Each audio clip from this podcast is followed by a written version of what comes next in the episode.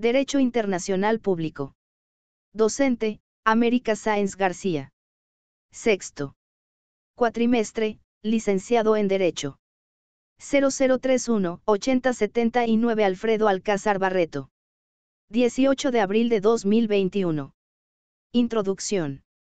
Derecho Internacional Público. La responsabilidad del Estado tuvo lugar por primera vez en la segunda mitad del siglo XIX como principio de solución legal para la solución de conflictos de carácter pecuniario entre estados que no tenían lugar dentro del derecho, represalias, intervención armada o alguna protección diplomática.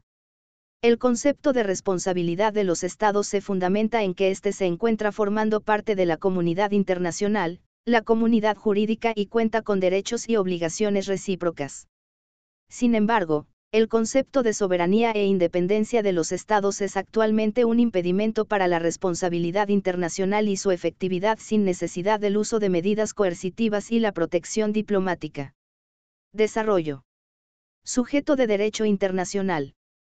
Los sujetos de derecho internacional son los estados, las organizaciones internacionales, la comunidad beligerante, los movimientos de liberación nacional y el individuo persona física, como sujeto pasivo del derecho internacional, es decir, que recibe de él derechos y obligaciones.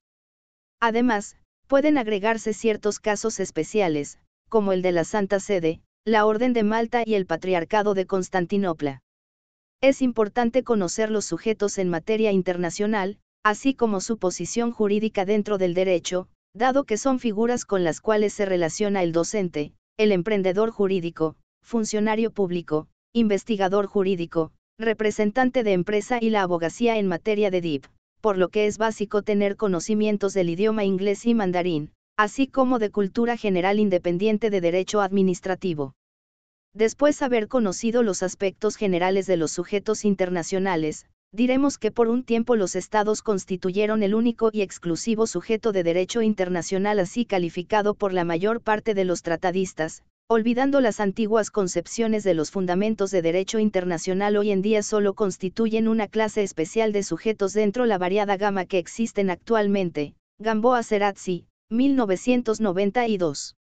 Posterior a revisar los documentos damos cuenta de la importancia que tienen las figuras de los sujetos internacionales, lo cual es sustancial saberlo en nuestra profesión puesto que en alguna ocasión vas a coincidir con dichas figuras, por esa razón es fundamental conocer su posición jurídica dentro del ámbito internacional.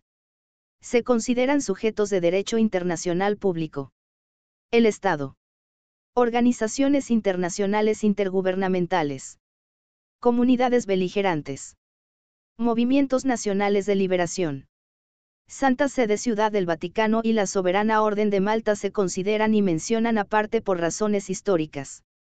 Son sujetos de DIP, aquellas entidades en las que concurren determinadas características, elementos y atributos propios del sistema. Cuando decimos atributos nos referimos a aquellos propios de un sujeto pleno como ser, capacidad de JUS Tractatum JUS Legationi y Locus Standi. Los sujetos del derecho internacional público son los estados nacionales, debidamente reconocidos por sus pares y por la comunidad internacional como tales. Las organizaciones internacionales de mediación y acuerdo internacional, como la Organización de las Naciones Unidas, la Organización Internacional del Trabajo, etc. La comunidad beligerante y los movimientos de liberación nacional, en ciertos casos en que son reconocidos como actores políticos y no criminales. La persona física, como sujeto pasivo del derecho internacional, pues recibe de éste obligaciones y derechos. Una de las características del derecho internacional público contemporáneo es el afianzamiento de la subjetividad jurídica del individuo. Precisamente, el presente artículo plantea analizar la dimensión activa de tal subjetividad, es decir, la titularidad efectiva de derechos ante tribunales internacionales. Para este propósito, en primer lugar, se hará referencia a la evolución de la subjetividad individual, así como a ciertas teorías sobre este tema. En conclusión, como ha podido verificarse, la subjetividad jurídica internacional del individuo ha pasado de una negación en el derecho internacional clásico hacia un reconocimiento en el derecho internacional contemporáneo. Ahora bien, el desarrollo de la dimensión activa de esta subjetividad presenta diferentes niveles de desarrollo según el sistema en el que nos encontremos. En efecto, mientras que en el contexto del sistema europeo de protección de derechos humanos encontramos que se da de manera plena, ius standi, en el caso del sistema interamericano tal subjetividad es limitada, pleno locus standi in judicio.